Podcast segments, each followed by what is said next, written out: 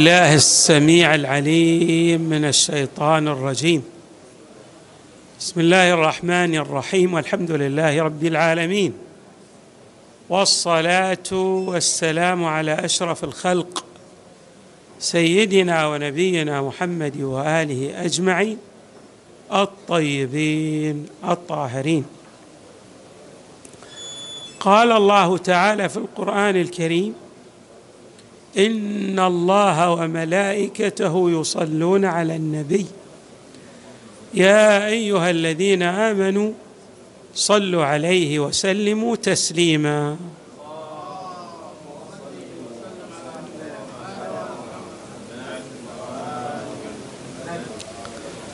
الصلاة على النبي وآله لها آثار كثيرة ومتعددة.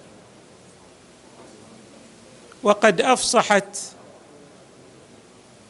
طائفة من الروايات عن الآثار التي تترتب على الصلاة على النبي وآله صلى الله عليه وآله. من هذه الروايات ما ورد عن النبي صلى الله عليه وآله من صلى علي واحدة صلى الله عليه بها عشرة بمعنى أن العمل يتضاعف إلى عشر مرات بهذه الصلاة. وهناك رواية جد هامة وردت عن إمامنا الرضا عليه السلام تفصح عن معنى دقيق وهو تكفير الذنوب بالخصوص الذنوب العظام. الرواية تقول عن الإمام الرضا من لم يجد ما يكفر به ذنوبه فليكثر من الصلاة على محمد وآل محمد. محمد وآل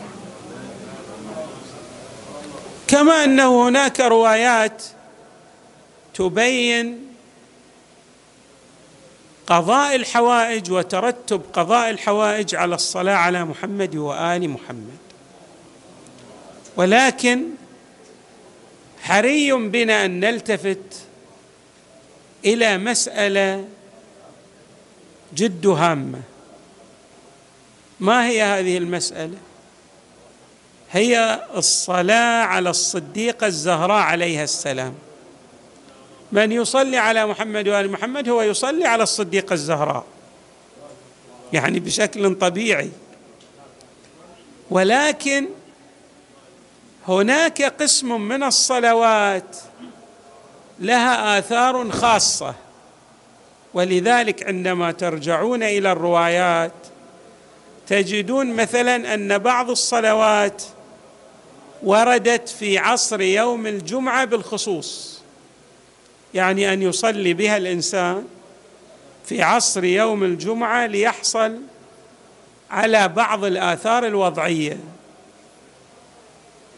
مثل اللهم صل على محمد وآل محمد الأوصياء المرضيين بأفضل صلواتك وبارك عليهم بأفضل بركاتك والسلام عليه وعليهم ورحمة الله وبركاته. هذه أيضا نحو هذا نحو من الصلوات الواردة وتبين الرواية بعض الآثار المترتبة على هذه الصلاة ومنها قضاء الحوائج. هناك صلاة من المجربات لدى العلماء. في قضاء الحوائج. بالصلاة على الزهراء عليها السلام على محمد وآل محمد ومنهم الزهراء عليها السلام لكن بهذه الكيفية الخاصة.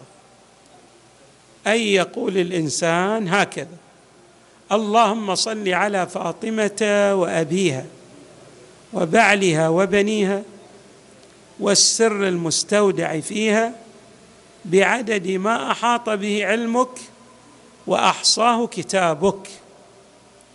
وأن يكرر هذه الصلاة مئة وخمسة وثلاثين مرة. وقد جربها كثير من الناس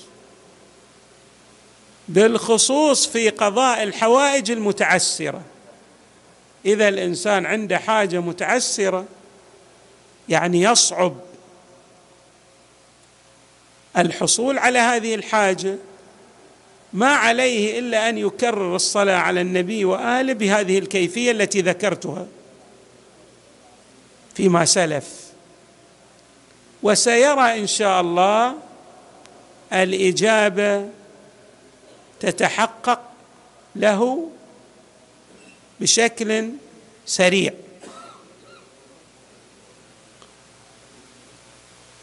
طبعا بعض الناس يسأل ما معنى أن نصلي على فاطمة وأبيها وبعلها وبنيها والسر المستودع فيها؟ هذه السر المستودع فيها يقول بعض العلماء يقول إن المراد به هو الإمام المهدي عليه السلام بالخصوص. كيف بكم بدأ الله وبكم يختم؟ بكم بدأ الله وبكم يختم؟ يعني كما بدأ هذه الدعوة إلى الله تبارك وتعالى بالمصطفى صلى الله عليه وآله فالختم أيضا بقيادة البشرية جمعاء إلى الخير بالإمام المهدي عليه السلام. ولذلك في هذه الصلاة تضمين للصلاة على الإمام المهدي صلوات الله وسلامه عليه. هكذا يقول بعض العلماء من المحققين. وقد أورد هذا العالم عدة من الاحتمالات. من هذه الاحتمالات الاحتمال التالي إننا عندما نقول اللهم صل على فاطمة وأبيها والسر المستودع فيها هذا السر المستودع فيها كأننا نذكر قضية جد هامة. ألا وهي الارتباط الوثيق يعني الربط بين النبوة والإمامة. فالسر المستودع في الصديقه الزهراء هو كون الصديقه الزهراء همزة الوصل للربط بين النبوة والإمامة. فأنت عندما تصلي على محمد وآل محمد. كأنك تؤكد على هذا الارتباط في صلواتك التي تصليها. وهذا شيء لعله يوطد ويرسخ الجنبه العقديه في الاتباع لمحمد وآل محمد.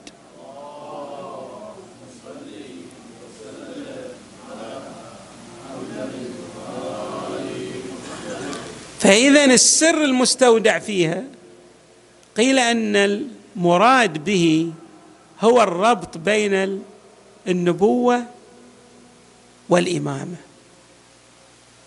وهناك أقوال أخرى طبعا في المعنى المراد من السر المستودع في الصديقه الزهراء عليها السلام. من هذه الأقوال إن هذا سر لا يعلم به إلا الله. يعني إحنا ما نقدر نعرف الكنه والمعنى الحقيقي لهذا السر الذي استودعه الله في الصديقه الزهراء. ولكن كما أسلفت من الأسرار المترتبة على الصلوات بالكيفية التي ذكرناها قضاء الحوائج المتعسرة.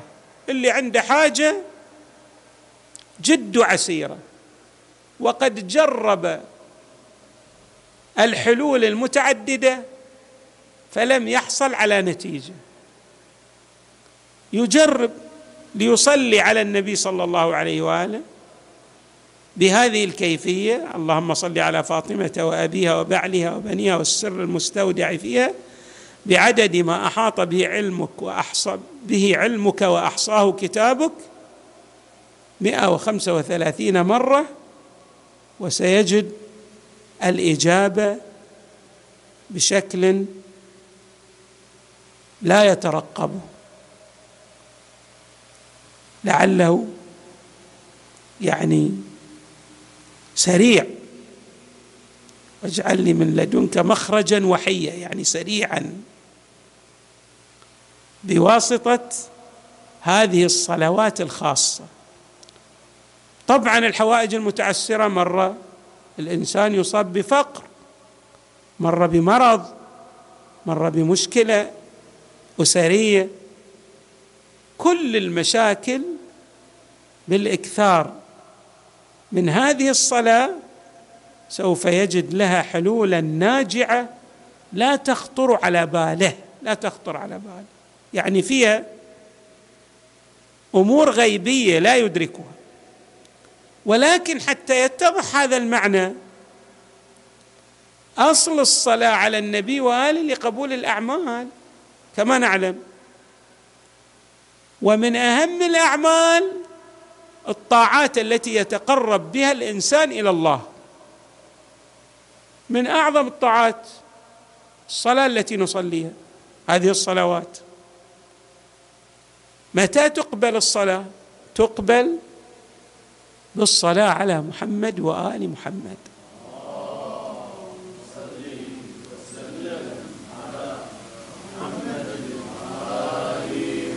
ولذلك تجدون مثلا الإمام الشافعي ماذا يقول؟ يا آل بيت رسول الله حبكم فرض من الله في القرآن أنزله. كفاكم من عظيم الشأن أنكم من لم يصل عليكم لا صلاة له. يعني صلاته لا تقبل مردودة عليه. فاذا إذا كانت الصلاة وهي واجبة لا تقبل إلا بالصلاة على النبي وآله. فكذلك أيضا الدعاء كما ورد في الروايات هو مردود على الإنسان توسل.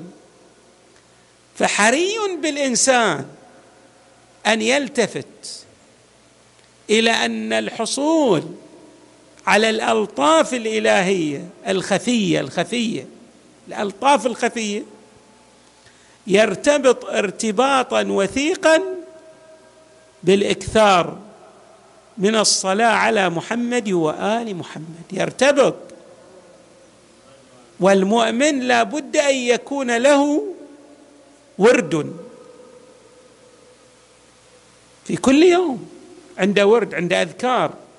يعني كما يسبح الله ويهلل ويكبر ويستغفر أيضا عليه ماذا؟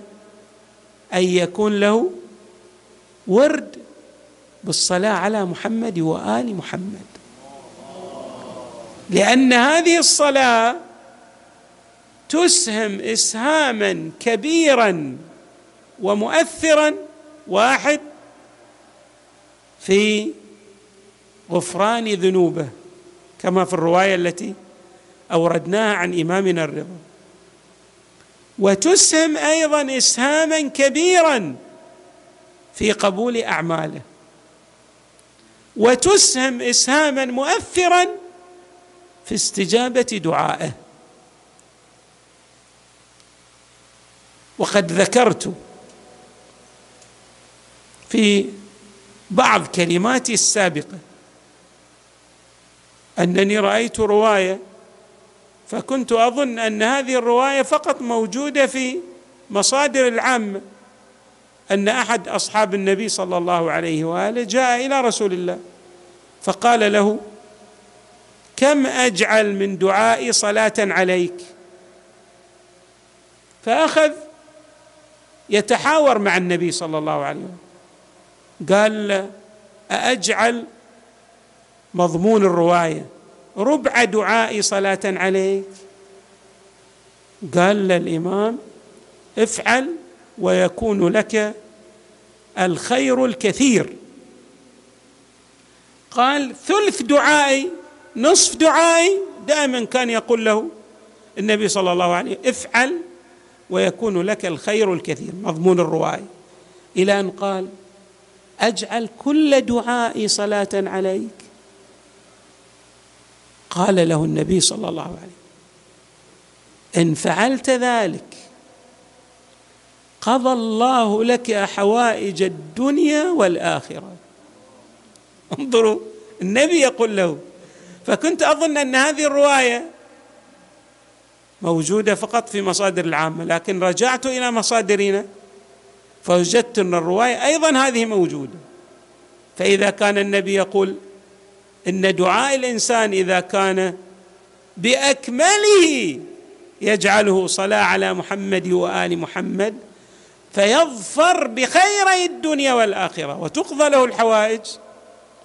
يدرك من هنا السر في الصلاة على فاطمة لقضاء الحوائج المتعسرة. نسأل الله تعالى بجاه فاطمة عليها السلام أن يقضي حوائجنا وحوائجكم وأن يجعلنا مع محمد وآله البررة الميامين في الدنيا والآخرة. وصلى الله وسلم وزاد وبارك على سيدنا ونبينا محمد وآله أجمعين الطيبين الطاهرين.